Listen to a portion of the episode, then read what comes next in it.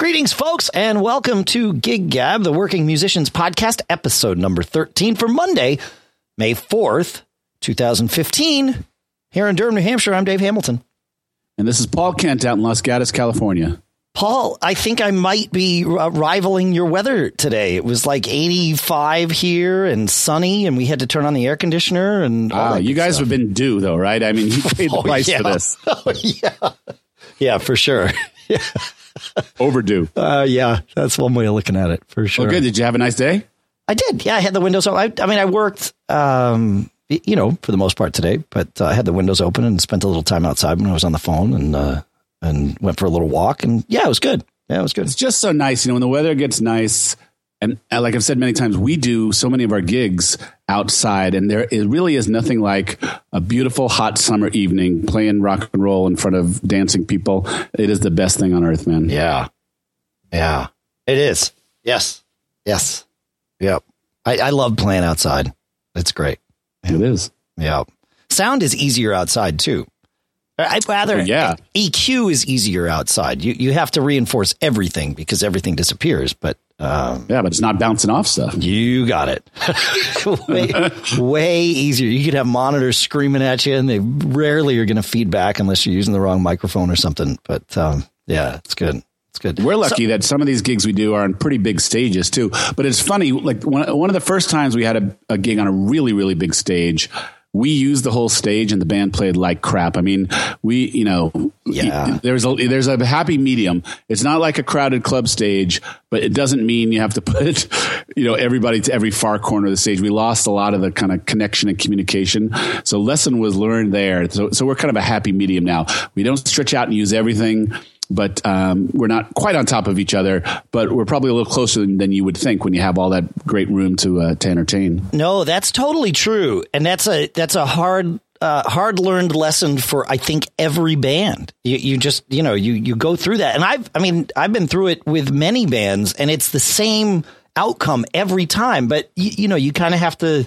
you, you have to learn. I guess I don't think a whole lot about it because I'm setting up my drums and I'm like, okay, I'll be here. And then suddenly it's like, oh, wow, what are you doing way over? We're not used to being this far apart. You know, so bands that play big venues all the time maybe get used to that. But I even see bands like that, you know, tighten up. Yeah. You're used to playing on top of each other, and that well, you need that eye contact, and you know, there's yeah. little subtle things that happen. So yeah, I uh, you just uh, you got to find the happy medium. You do, yeah, right. I mean, there is the you're packed into a, a tiny stage in a club, and it's way too tight. Uh, certainly, you hear all the nuances there, and and you even feel each other's breath, maybe. But um, you know, there, like you said, there's there's a happy medium. You don't need to go to the you know every having everybody hang ten off the front of the stage and all that stuff way out.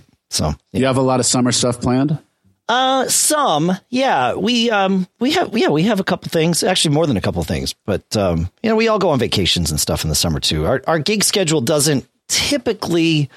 Uh, with Fling, it doesn't really increase in the summer. We're still at that kind of two a month sort of range, but I will wind up playing more acoustic gigs kind of outside on the you know on the deck seven to ten kind of type gigs that those are the best you, you know because you're just oh, absolutely sun and it's easy and you know it takes you four minutes to set up and four minutes to tear down and you don't get to I rock out say, quite as hard but you know I do got to say that demand for acoustic gigs around here is really exploding. A lot more places are wanting acoustic cover music. So, and you know, some of it is Wednesday night or Thursday night. Yeah. But but there's plenty of stuff that's you know Saturday, Sunday afternoon, mm-hmm. Friday evenings. I mean, I'm I'm still getting calls, and I'm doing I'm doing six to eight a month now, and I'm turning a couple down. So between the trio and just doing it myself, yeah. it is it's really cool. I mean, we, we have a lot of wineries around here, and this seems to be a really nice. Um, uh, nice uh, style of music for the wine tasting room. So we get a lot of those gigs. Yeah, that's great. Yeah, it's nice. Yeah. It's laid back. Yeah, people can kind of chill and get into it if they want, or or detach a little bit. You know. Yep. And, uh, yeah. And I got to I got to put a plug in. I bought one of those Bose personal audio systems. Yeah. Love it. That's the the um the the tower thing, right? Yeah. Yeah. So it's a you know there's a there's a subunit. Yep. And then there's the tower, and the tower, you can buy in a couple different configurations uh, based upon how much spread you want. So they have like, I think 100 people. 200 people and 300 people recommended configurations. And then it comes, uh, one of the options you can have is this little mixer called a ToneMatch, four channel mixer. Yep. And Um, you can EQ things. You can, there are a bunch of um, presets for different types of acoustic guitars, different types of microphones. Uh, it sounds great. Set up. it's light to carry in. Setup is five minutes. It is one of the the most trusted and beloved piece of gears in my arsenal. And so with that, you put that behind you or off to the side of you, so so that is your monitor as well as the Yeah. the mains, right? Yeah, Behind me, yeah, and I can I hear so much better than a wedge in front of me. It's crazy, sure. Yeah, I and you're hearing exactly what the audience hears. right. Yeah, you get the same mix. That's right. Yep. Yep. Yeah, those those can work well. I've I've dealt with them in acoustic scenarios, and they're like, I mean, they're they're fantastic, super easy, and sound great. And usually for those size venues, it you know it works out well. I've I've played with a rock band where the singer that was the PA that that we used. That's what uh, the singer had, and uh, you know, not really quite enough. Uh, yeah, Bose used to market them as one per person. Yeah, and you can get rid of frontline and you can just use these instead. And, you know, I don't really understand the physics and the science of it though, because this concept of sound pressure levels. So how, you know, they say, you know, the guy hundred feet back hears at the exact same volume as you hear on the, on the stage, which just doesn't make any physics sense to me. No, that it does that does make sense when you start talking about line arrays, right? Where where you have very directional speakers aimed at different places. But with this, But that's what they're saying these are. The, the whole tower has like, you know, 10, 12, 15, 16 small speakers that are angled in a whole bunch of different directions. but they're all going. I mean, they're all going out. It's not like a line array is is is actually curved so that Right. you know the one at the top is is shooting way over the heads of the people in the front, and the one at the bottom is shooting straight at them. So you turn the one at the bottom down, and the one at the top way up, and it's very directional. It works. I I'm not. I I have not experienced that with the Bose towers. no, I agree with you. yeah. but they, uh, my point is That's what they for say. small, intimate things. Oh, totally. You know, it, they they work fantastic yep, I agree. I agree. Yeah, and and you're right. You and can, they sound fantastic. They do. Yep. It's good. So, um, uh, we're going to talk a little bit about how we practice and how we learn songs and what the differences are there. But uh, before that, did you have any gigs this week? No, I actually had the weekend off. I watched that horrible fight on Saturday night.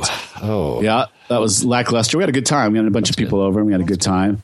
And uh, Friday night, my wife and I just hung out, so we enjoyed a weekend off. It's good that I have a couple weekends with nothing before it turns into a lot of stuff. This keeps harmony in the family, which is very important. It it is. There is a balance there. The the the life gig balance. That's right. Yep.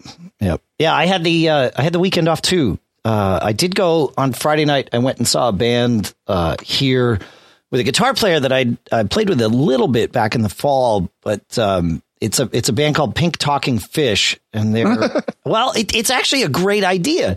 They um they play. Uh, this guitar player that I played with is, was is a, uh, a the newest member of the band. They they brought him in right after I wanted to play him with him in the fall. He used to have a band called the Freaks, which was a Phish tribute band, and that's all they played was was Phish tunes. But um, they brought him into this band, and they've been around for several years, I guess. And they've always kind of had floating guitar players, but I think this guy's going to stick because he's absolutely great for them. But they play a mix of Pink Floyd, Talking Heads, and Phish tunes. Sometimes almost simultaneously, where they segue from one to the other and back, and and uh, they they've really worked it out, and they're really tight. Everybody can play really well, and and uh, singers are are good. And it was a fun little gig, and it was about four minutes from my house, so that makes it even better. That's cool. Yeah. I'm going to see um, Esperanza Spalding tomorrow night. I don't even know who that is. It's a, a jazz bassist, Okay. Grammy, Grammy winner. Yep. Huh. So That should be good. I'll report back on I want to hear. Yeah, yeah, yeah. You saw, but you did. You saw somebody else this week too. This past week, right? It was a couple of weeks ago. Ah, okay.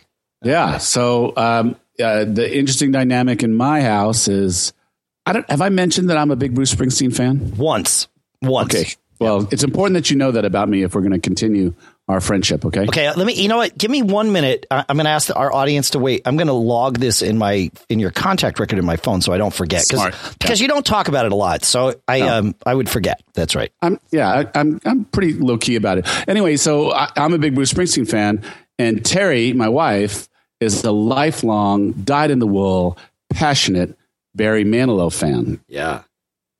So we've had some interesting, um, you know, I, will go to her show. She goes to my shows.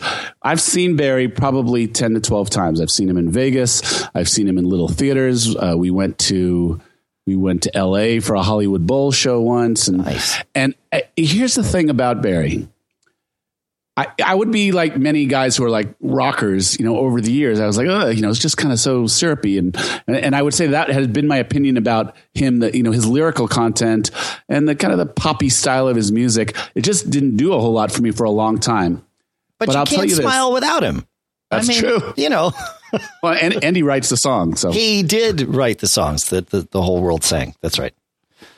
So, um, uh, he, we go and I, it, it actually was our anniversary, and so this was an oh, anniversary thing for my wife. Yeah, and my wife was so Happy excited. Yeah, thank you. And uh, this is billed as his last concert tour. I think it, I think he'll probably most people think he'll go back to doing the Vegas thing, but actually like touring this is probably it. So my wife was very, you know, excited about this, bittersweet, you know, like you, you would be, you mm. know, if your favorite.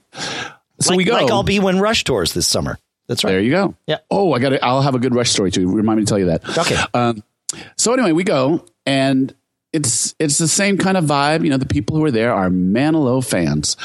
And as the show is going on, it is dawning on me as I'm I'm turning around and I'm watching people, and and this guy is still an effortless singer. He's a fantastic band leader and a really really good piano player. But I'm I'm watching the audience, and you know there are men and women, you know, teary at certain songs, couples holding on to each other. This music really means something to, to the people in the audience. And I'm thinking to myself, you know what? 40 years down the road, this guy's been doing it at a, such a high level for so long. As a musician, you really have to give love and cut respect to someone who has done what they do for so well for so long and have that kind of effect on people. Anyone who can move people with music is okay with me. And it, it, maybe it's because I've been a musician now for about 20 years again. Anybody who can have that kind of effect on others with the music that they write and perform that's just a cool thing and you have to you have to give love to somebody who can do that that way i, I totally agree man yep and and manilow falls into that camp for me too i i may actually like him more than you it, it it's I, I don't know it's hard to say i mean you've you've gone to see him so much and, and so you've got a you have an interesting relationship with manilow right because you've you've well you've been you, you've you've been put in situations where you're going to go see him, and so I, I never have. But but I've always kind of liked his tunes, and and uh, but but you know, do what would I choose to listen to him? Probably not all that often. But well, uh, the thing is, I think he's. I think he's been around so long, kind of like Stairway to Heaven. I think he's back in vogue. I mean, I I oh, saw yeah.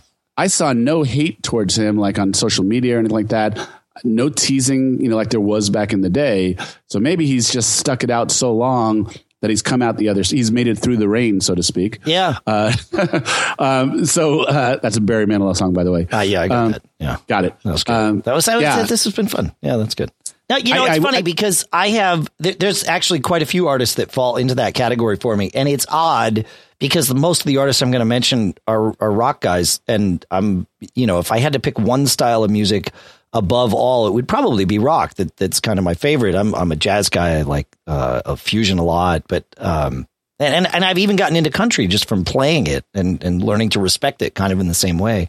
But uh, country is exactly that stuff. If if you're not a country fan, if you just sit back and watch how country music fans that is their life, man. I mean, oh, yeah. a lot of people like jazz, but they like it at you know at very different levels country music seems to be an in or out type of thing. And those people where country music is a soundtrack to their life, this is one of the most important things. Yeah. I mean, the, the biggest concerts coming through town here. Um, Chesney just came through and, and Luke Bryan and you know these concerts are selling out football stadiums here. That's right. And this is not Nashville. No, no, it's a huge thing. It's a huge thing. But I would put on my on my list along with Manilow, I would put and, and, and some people are going to probably stop listening to this podcast forever uh, when I say these names, and you might actually be one of them. So Lou Reed, uh, Neil Young, Bob Dylan, and to a degree Bruce Springsteen are, are all on that list for me. I, I've never understood the um, uh, well, of the first three, I understand the appeal of Springsteen. I have yet to be caught by the bug, and, and I, but I'm open to it, as I've said to you. Uh, but those first three, it, I don't think I will ever like listening to any of those artists. But Yet intellectually, right? I totally uh, and listen. A lot of the people that that I respect and do choose to listen to are massively influenced by one or all of those, right? So I, I get it. I, I'm totally respectful of what they've done. I'm thankful for what they've done because a lot of the things that I like kind of came because of that. So yeah, but it, it yeah for you know, me, just not my virtuosity. Virtuosity is not the um, is not the indicator. I appreciate virtuosity, Sure. but you know that someone can move people with a three chord song is just a remarkable thing in the universe, right? You know, when simplicity can actually carry the day, that's that's fantastic stuff to me. I mean, Absolutely. go back. I mean, you well, think those are the tunes that we're playing in our bands. Actually, I would say your band probably plays uh, more difficult tunes, but by and large, than than uh, than like Fling does. And we, I mean, we have some, yeah, we've got some stuff that we do where we're playing some some Steely Dan stuff and some stuff that's arranged in in interesting ways. But I, I would say, you know, with all the arrangements that you have, and and certainly just managing playing and finding your space in amongst nine other people on stage. I I think I think you guys are are are probably more technical than than we would be on any hmm. given night.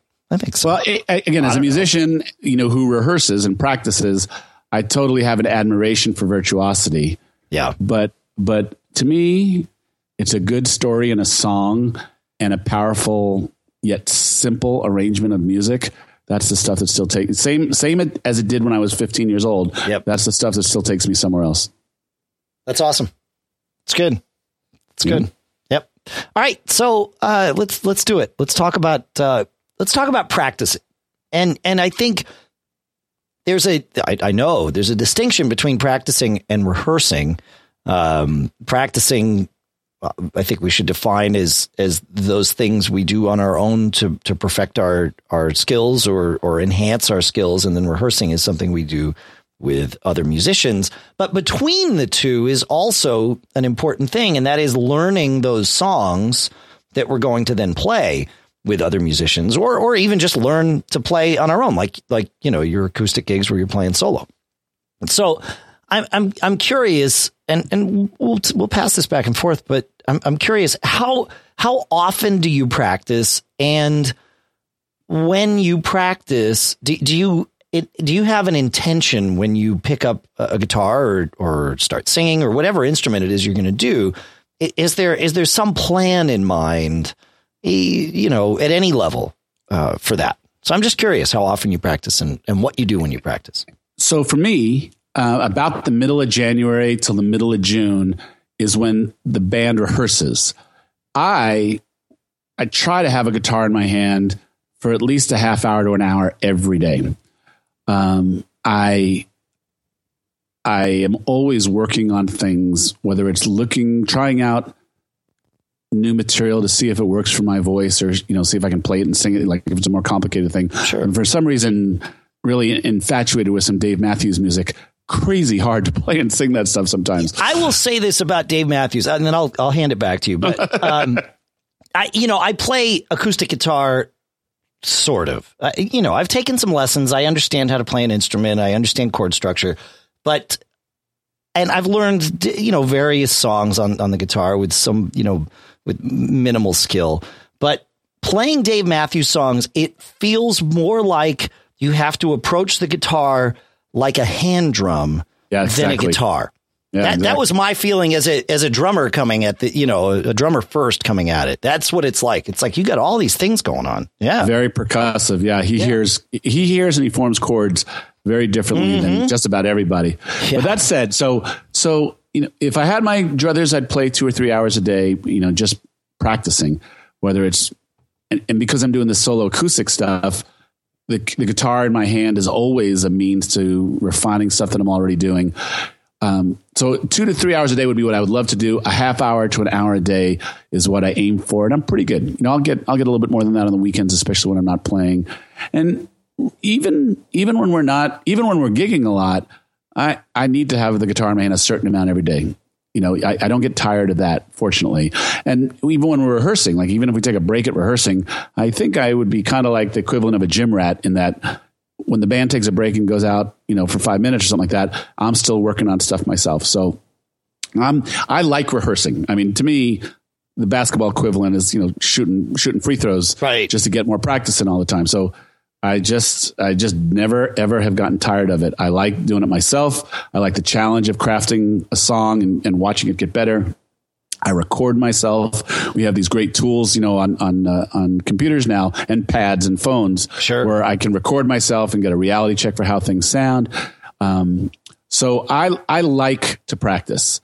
I, I play for enjoyment, but even when I'm playing for enjoyment, I'm always thinking about how something will fit into the band or a solo performance or, or performance in general. So everything, when I have a guitar in my hand, because I play, I, I it's always pointed towards uh, getting some performance value out of anything that I'm working on. Sure. Well, and I think that's important and, and such a hard thing to instill in in a new player, especially a player who's who's learning their first instrument that – you know, if you just put in the time, you you there is this end game here, right? And you will get there. But but there's no secret to it other than the secret being you just put in the time and you will get there, right? It, and and depending on the complexity of the piece and your skill level coming in, the amount of time might be you know radically different from one person to the next, but it you will get there. Uh, so well, I'll tell you. Go ahead.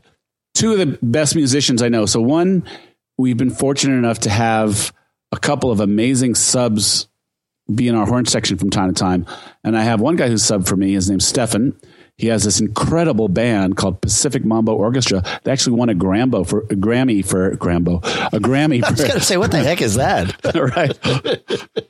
Uh, they won a Grammy for best um, for best Latin music last year. Wow! This is a world class musician and you know, when he sits in with my band, he talks about he needs an hour to two hours of practice every day.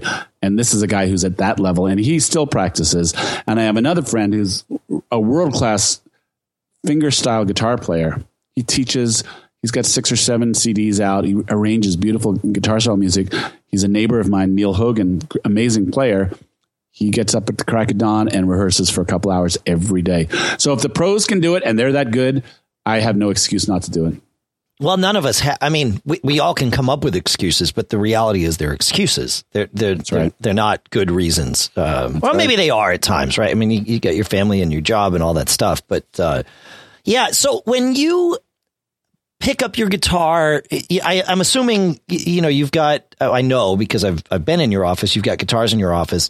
Um, it, when you pick up a guitar, is that is that half hour to hour a day? Is that all at once or is this in like 15 minute spurts here or there? How, how does that go for you? If I'm fortunate, it's it's I can be by myself and do it. And I should say this: it's not just pick up the guitar. A lot of it for me, like I've shared with everybody, I have to work about five times as hard as most people to be a cohesive vocalist, and so a lot of it is working sure. on you know vocal delivery, you know where the buzz is in my head um, am i breathing right and i record myself often and i actually i actually will download you know karaoke tracks and practice the karaoke tracks and just record myself and hear how it's and hear how i'm doing so um, it's vocalizing as much as it is guitar playing but i mean if i'm lucky it's it's a half hour straight to an hour straight uh, if it's a weird day, it's whatever time I can get yep. in. Yep. Right now, for example, I'm working on. Um, I got asked to play a wedding, and I'm working on Blackbird as the processional song. Nice, which which is a cool you know guitar, and interestingly enough, not a terribly hard. No, I, I can even play that song. Yeah, yeah, yeah. Well, but I'll, but I'll tell you this: play it like McCartney with a little finger flick on the rhythm. It's I actually know. very natural to him. It's very hard if you don't play that way. And he even says that when he plays it live. He, you know, he he'll ask the crowd. He's like, uh, you know, I'm going to play this song Blackbird. How many people here have tried to play this? And everybody, puts, you know, put, everybody puts their hands up. And he says, you know, the funny thing is, I think you've all played it incorrectly. I've, yeah. I've watched a zillion people play it. He says, and nobody plays it right. He's like, but I'll do you a favor. I'm going to play it right. He's so comfortable being Paul McCartney, you know. Well, he's very good at it. Yeah, he, he really is. And he's happy doing it too. But uh, so I, I'm working on Blackbird, playing it like Paul McCartney and singing it. and uh, it's uh, that's it's a great chop builder because it's a different style. Again, for Paul, that that little technique must be very natural to him. You know, it's not the type of thing. It's not the type of thing you can fake either. I mean, no. he plays that so perfectly rhythmically, and he's not a freaking guitar player, which pisses the crap out of me. Well, but um, I mean that that's a debatable point, right? well, that actually technique is incredibly solid. Like if you're a yeah. guitar player, if you've played it right, you know, it's not natural. It's not finger picking. It's not, you know, just a single strum. It's like this very percussive yeah. finger flick. And it's what actually makes the song. It's what, what grooves that little song. It does. I, I noticed that a similar, different technique, but a, but a similar thing that just comes out effortlessly. If you ever watch Paul Simon play uh, me and Julio down by the schoolyard, right? on an acoustic guitar by himself. And and a great video to find is the one where he does it on Sesame Street. And oh, so I gotta look. he's got all these kids around him and he plays it. But he is and he's playing open chords. I mean, this is not a difficult song, except he's playing all the open chords and leaving his pinky to mute the strings in between his strums. And it's you, you can tell he's not even thinking about this, right? It's mm-hmm. just it's just what he does. And yet it's the thing that makes it play right. you know, it makes it the song you're used to hearing as opposed to just some hack trying to do everything with his right hand like I do. Yeah. Yeah. And he's a master. I mean, he's Oh yeah. He's an incredible guitar player. Yeah.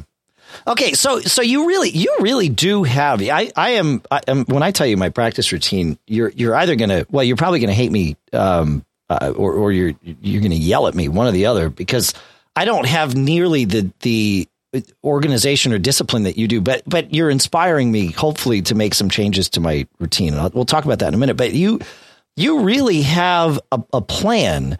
Um, I mean, you're recording yourself. You're you're downloading karaoke tracks. I mean, when you sit down to practice, you've got certain things that you do that really focus you on on improving very specific areas of your your your playing and, and when i say playing i mean playing and singing you know whatever whatever instrument it is you're working on if it's your voice or your guitar or whatever but you're you're you're very focused on the on the end goal that's that's impressive man well i i here's the thing having played with you and like i've told you many times and you know, you're a very, very good. I don't know if you're naturally blessed, but you're a very, very good musician. You're a really, really good drummer. I am really, really scared of stinking it up. So I just, uh, it's more fear that there's nothing, you know, terribly valiant about this. It's just fear based. It's entirely fear based. I, I, I'm going to sound like a jerk when I say this. I, I could use more of that fear. I, I will go. It, it's not uncommon for me to go weeks without picking up drumsticks. Um, but then if I do that, it, there are aspects of my playing that completely fall apart. Like like my buzz roll, if I haven't picked up drumsticks, you know, in more if it's been more than 4 or 5 days, typically my buzz roll just sucks. you know, and and little things just suck. But in terms of an overall groove or whatever, that stuff is kind of internalized at this point. It would I don't know how long I would have to go uh, before that started to fall away. Although I told you I played that gig with with Chafed a couple of weeks ago, and uh, we talked about it last week, but it was a couple of weeks before that, and I played horribly. I mean, I just couldn't. I couldn't even sink into grooves. It was horrible. But but it has inspired me to play more, and uh, and you know I do have a, a set of sticks uh, and a pad at my desk, which is downstairs underneath the studio here, and I use uh, I, I, typically I have a book uh, by George Lawrence Stone called Stick Control, which is one of the various Bibles of of uh, of drummers, and it's really um, it's it's mostly playing rudiments, but with weird little sticking things that make you break out of your comfort zone. And for me, that's a lot of it is is the retraining of my brain, right? I mean, simply playing will get my hands into shape, right? It, so that they can do all the things that my my brain wants to ask them to do. But playing these weird exercises really forces me into thinking and and and retraining my brain and rewiring my brain so that these weird things aren't weird anymore. And uh, I, I, mentioned in the fall I played with this guy, this guy Dave Brunyak, that that was in Pink Talking Fish, the guitar player, and I played a couple of Phish tunes with him. And the interesting thing about Phish songs is uh, the drum parts. John Fishman, the, the, drummer for Phish, is totally underrated. Nobody gives him the credit that he deserves. Um, he is a monster drummer, and as soon as you try to cop any of his grooves, you you just stop and realize, holy crap! It's just it's it. I mean, this stuff is really really hard. But his formula isn't all that hard. He takes weird things and he'll he he what he does is is what we drummers call independence exercises. So he'll do stuff that doesn't fit together. You know, he'll play something with his right hand that doesn't fit with what his left hand's doing, that doesn't fit with his foot or you know either feet, and he creates these grooves that really work.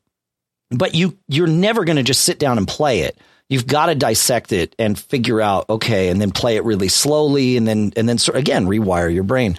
So I've been doing a lot of that lately is um, is the rewiring. But having something like that to practice is is and a challenge like that is the thing that drives me to practice. If I'm just going to sit down, there are times when I'll sit down and play and put on a click track, which I think is really important for anybody playing an instrument. Um, you know, I'll put on a click track and just for you know a half hour straight, just play a straight rock groove. You know, one and three on the kick, two and four on the snare and just sink in to the click. And I think that's a really important thing. And I've, that's something that I've done since I was a kid.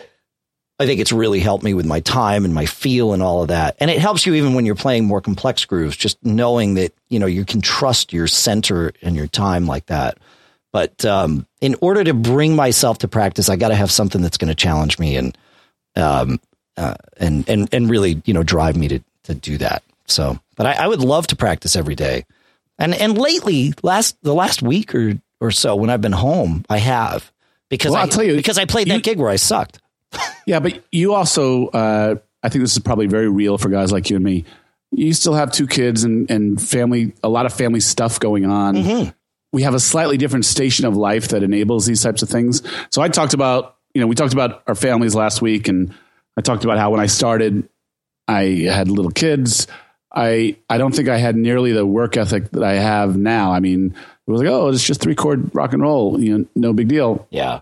But my desire to be good at my craft has grown over time and you know you you are a trained you know you're a schooled musician dave so you put in a lot of time a lot of time early on yes that gave you a foundation. I mean, it's true. I, I used to play two to three hours a day every day for right. a period of years. I mean, and, and that, that, has paid you off to some degree that'll last you your lifetime. Totally. Abs- without question. Oh yeah, yeah, it's what I rely on when I go and, and suck at that gig. I mean, if, if I imagine how bad it would have been, I wouldn't have been asked to play the gig if if I didn't already have that, right? I mean, that's you know, the other guys didn't know how bad I sucked. I think they did actually, but they were being kind. But that's okay. You know, it's good. yeah, yeah. It's um, yeah. It's it's it's an interesting thing. So, um, when when so there's there's practicing and there's you know perfecting your your craft, and it sounds like you're always practicing at least with the idea of taking whatever you're practicing and and and turning it into something that you might play. And and of course, there's a lot of filters that that goes through. You know, I always think of the funnel, right? When when you put a song in the top of the funnel, it it narrows down until the the good songs come out that you actually play live with with either yourself or your band or whatever. But yeah. but it sounds like you're always it, it, whatever you're playing is is it is at least at the top of the funnel. Um, it, at some level, I it, what's interesting for me is I don't. I, I I have a weird process when it comes to learning songs that I'm going to play with a band. Um, unless there is something very technically challenging about the groove, and and those Phish tunes would certainly fall into that. A tune like Little Feat's "Hate to Lose Your Lovin'," where it's just mm. there's a weird groove, or, oh, yeah, right, you know, or "Fool in the Rain," uh, these things where there's like something that I have to some some math problem I need to solve and then translate to my hands, right? You, know, those kinds of things certainly I will work on ahead of time because if I don't, it's it's just not going to come out. Uh, there's you know, my I'm not I'm not that good. You, you know, I've got to I've got to figure it out. But if it's a straight ahead rock tune, um, my process is I listen to it a ton. And, you know, part of listening for me, I'm a drummer, right? So tapping along on a desk or a steering wheel is actually quite valuable to me, right? I can sort of sort out what it's going to feel like to play these things. I can visualize that. Um, but more importantly for me is getting the feel of the tune and and and learning the form so that I can. It, it, it, anybody who's played with a drummer knows the more confident your drummer is in in the form and just what what he or she is playing, the better your whole band sounds and the more comfortable your band is, right? Because you're not feeling like the drummer's hesitating, like, should we change here or whatever. So learning the form of the tune, even if that requires charting it out, which I sometimes will do. Uh, but it's not uncommon for me to show up at a band rehearsal and we're going to learn a tune or we're going to play a tune for the first time. And it is the first time I've played that song at a set of drums. Now, it's not the first time I've thought about playing it at a set of drums, uh, but it's it's usually uh, the first time that I do and then playing it through with the band, I learn a ton because all I've been doing is thinking about playing it with the recording. Even if I happen to have played it at my drums, I'm not playing it without the recording. I've got the re- recording in headphones and I'm playing along with another drummer, right? And so playing it without another drummer is a very important step for me because it allows me to find those things where, oh, wow, okay, I've got to hold this together here or I've got to let this breathe a little more here. Right. All those things that the other drummer is doing when I'm playing along with it on the radio or, you know, right. The, right? I mean, it, these are important things. And, um, I don't know if it's the same for, for guitar players or keyboard players or bass players. Um, but it's definitely that way for me. And then after I've played it once, even if it's half a train wreck, right? Then I know, and I'm like, okay, now I can work on this tune. And, and then when I listen to it again, I'm listening to it with a whole different set of ears right? Because I I know more about this tune. I know what it takes. I know where the pitfalls are, and and uh, and then it comes together much much better for me. So well, you bring up a really really good point. So this, uh, unless you're a tribute band where everybody in the band is focused on every little nuance of what they heard on the recording, which is you know, that's certainly one genre of music. So if you're that, this conversation doesn't doesn't I, apply I think to it you. Still applies because I think you still have to drive it you know, you're. Oh, no, you, no. My point is much different. My point okay, is this. sorry. Yeah, yeah, yeah. So my point is, uh, you know, if you're a cover band and you say we agree we're going to do this tune, and then you come to rehearsal and you play, and it doesn't sound exactly like the record, and then you start trying does. to, right. and, and, you know, in my band, here, here's the dynamics we have. My horn guys are great readers. They, you know, they they're reading charts. Uh, one guy charts and you know we they they know they're going to walk in there's going to be charts and they read the charts down and you know they're really really good readers. Um, i have a horrible memory. So i have to write a lot of notes to myself. And form is always the thing that you know form and words are, yep. are just takes me a long time for them to sink in. Uh, my bass player is a meticulous preparer he write he writes crib notes to himself. Nobody else can read whatever he's written down, but he you know he, he charts for himself and he's ready to go. The drummer is kind of a combination. He, he'll he'll woodshed and but he'll want to come in and hear. It, and my point of all this is that everybody comes in and you know maybe it's the benefit of a band that's been together for a long time, but there's a little bit more of a oh I wonder what we're going to do to this song and half of the no, I mean this in a positive way. No, I wonder I'm totally what you. is it going to sound like when we play it. You know, and again, we're adding horn charts to things that didn't have horn charts before. So the you know, what are the important stuff that was there that we heard before? I tend to take a lot of stuff from live performances. That's always interesting to me for a couple of reasons. One, you know, on studio recordings, there's a lot of effects and there's a lot of things that you know, like. Um, what was that Ratt song? Round and round. How are you ever going to do that reverse drum thing, right? Dude, that, that I, right? had, I've played that song live. Yeah, but you can't you can't do that effect live, right? No, no, no, no, no. You have to go listen to how they did it live, or have seen them and remembered. Yeah, my point right. exactly. Yep. So. So I, I tend to prefer live recordings uh, wherever possible for us to learn stuff on because it's how the artist interpreted it live and what he thought would go over live, and there's often you know cool stops and cool hits and things that kind yeah, of bring a song to life. You have but to remember, is, yeah, you have to remember that that these songs were probably written with you know just the raw band together, or, or, or at least prepared that way, and then the studio things sort of get out of control. But in a good way, but never in a way that can be reproduced live, right? That's so, it. Yep. They are they are produced in the studio. Is the point? That's right. Yeah. And so uh, this whole thing about finding the, the the the space slightly different when the beat is slightly different. You, you know, there's all these little nuances. Some of it become your style. Some of it is just wrong and you got to fix.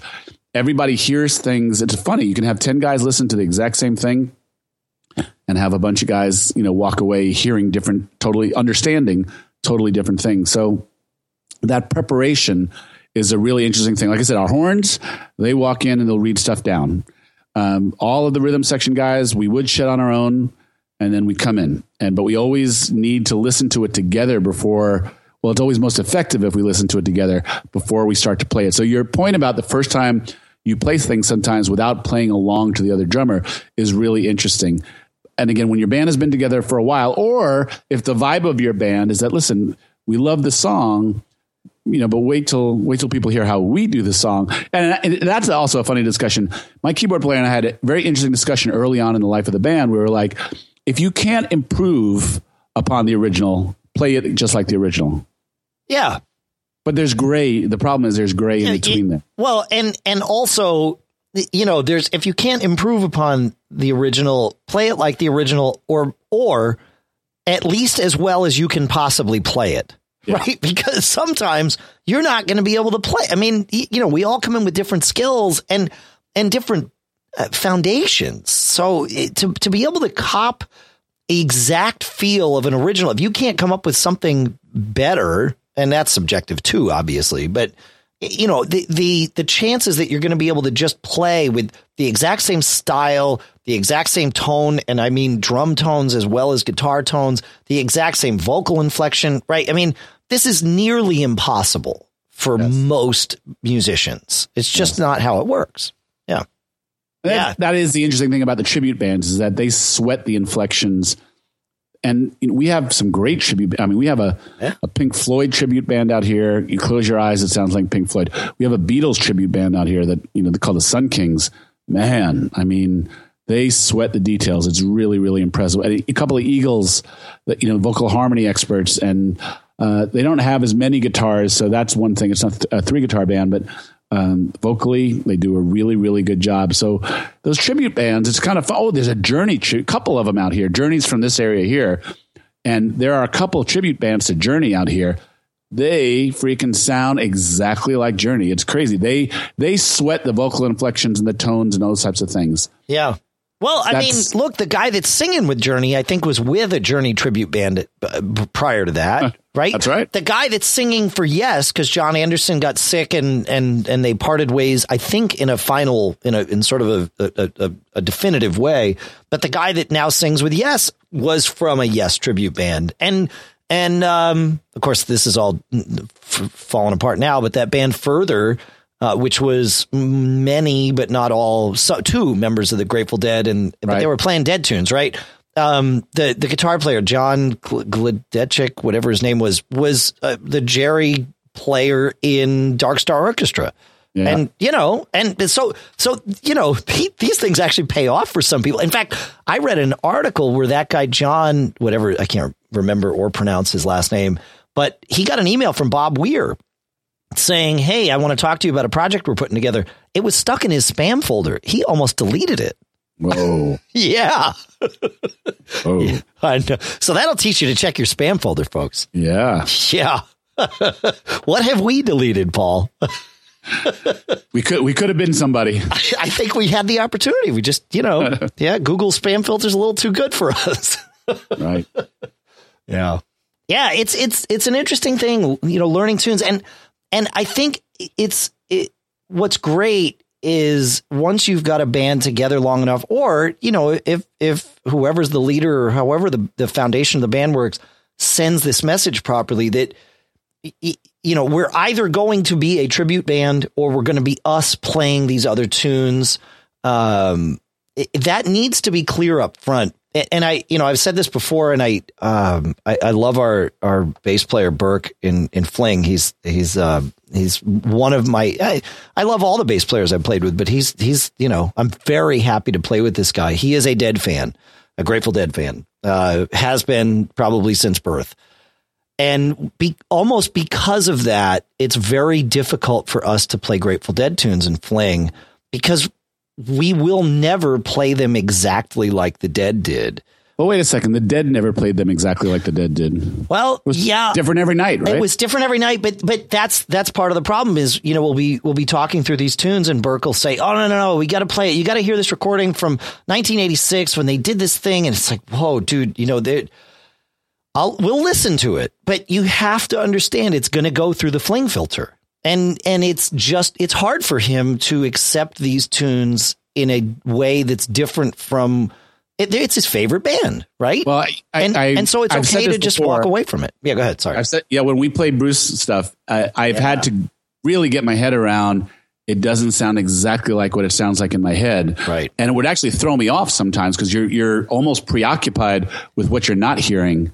That it's almost hard, you know, when you know this stuff so well and it's so meaningful to you, it's almost harder to perform that stuff. But it's actually starting to get a little bit more fun once you let that go. If you really love the song and you say, "Hey, you know, now's my chance to make it mine," you can actually have some fun with it. Well, that's that's- that's gotten. That's the trick. And and I can tell some and we we play a couple of dead tunes and they work and we've tried others and it just they don't stick because I can tell he's not happy and I can tell we all feel it that he's playing along to a different version than we're playing. Right? He like you said, he's he's preoccupied by you know that part that he's hearing in his head that's not coming from anywhere, right? And and um I feel like I said I, I said it before when we talked about it. I feel bad for him. Um, but there's there's nothing we can do to solve that problem. You know, our guitar player is not going to magically turn into Jerry Garcia overnight. I'm not going to be able to play dead grooves like those two drummers did simultaneously. I probably am not going to be able to play dead grooves like either one of them. Either one of them, right? Yeah. you know, it's just not my style. Um, and it's a you know, I mean, I can I can play uh, grooves, but not you know, they, those guys had weird beat placement and weird drum sounds too. To be honest, Uh, they had a really weird PA, um, which is a whole other conversation. Owsley Stanley, that uh, was kind of a hybrid, right, of Bob Heil, The guy who built Owsley their Stanley. their- yeah, yeah. yeah, yeah, yeah, yeah. But anyway, that's a much deeper, longer conversation. So this has been interesting. Do we have more to talk about on this one here, Paul? Well, I think we could probably go for days on this because We'll come back to it sometime. Yeah, we should. So we, we didn't. We yeah we talked a little bit of practicing. We didn't really talk a whole lot about rehearsing. A little bit about it. Yeah. But I, that's I think it's good for future discussion. So hopefully, if you guys are out there listening, let us know about what about practice routines or rehearsal routines are of interest to you. Let us know how you do it, and maybe it'll give us some ideas. Uh, just keep sending us notes because the more you let us know what you want us to talk about, the better the shows can be. Absolutely. And we've got some questions coming up. We've got the the insurance question. Somebody was asking about uh, insuring your instruments. So we're we're gonna good. we're gonna visit that in a couple of weeks uh, because um, well because frankly we're doing some internal research to make sure we get you the right information. And we're gonna have a conversation about the dark art of drum tuning someday. Maybe that's a good one for us to have a guest with too. Uh, so if anybody if anybody feels like feels strongly about that, let us know. You can reach us at feedback at giggabpodcast.com and you can email us anything there, any of the things we've already discussed or any things you're interested in, what you like about the show, what you don't like about the show, whatever, you like. Um, email us. We'd love to hear from you. And that email feedback at giggabpodcast.com goes to both Paul and I. So we'll, we will see it and uh, and come join us on Facebook, facebook.com slash, you guessed it, Gig Gab Podcast. Uh, that's where that's where you can find us there, and we'll uh, we'll see where that all goes. It's been fun though. I'm I'm looking forward to uh, I'm I'm looking forward to seeing where this thing is in a year too, Paul. Well, that's the thing is we you know we've started this just because it's two guys who wanted to make sure we checked in with each other. But the concept, what do we have? Six, seven hundred people are starting to download it every Yeah. week. We're starting to see some likes on the Facebook page, comments starting to come in on the on the iTunes page. It's it's incredibly rewarding that it's just we're just doing what we would do even if nobody was listening. The fact that people out there around the world are starting to take a little bit of notice and add their two cents into this.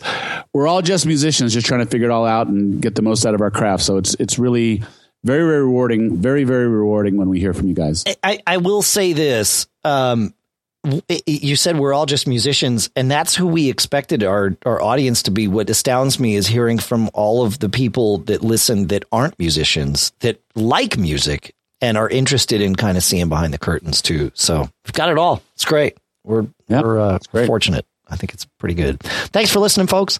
Have uh, have a good week. Hey, Paul. Nice talking to you, man. See you, Dave. Thanks everybody.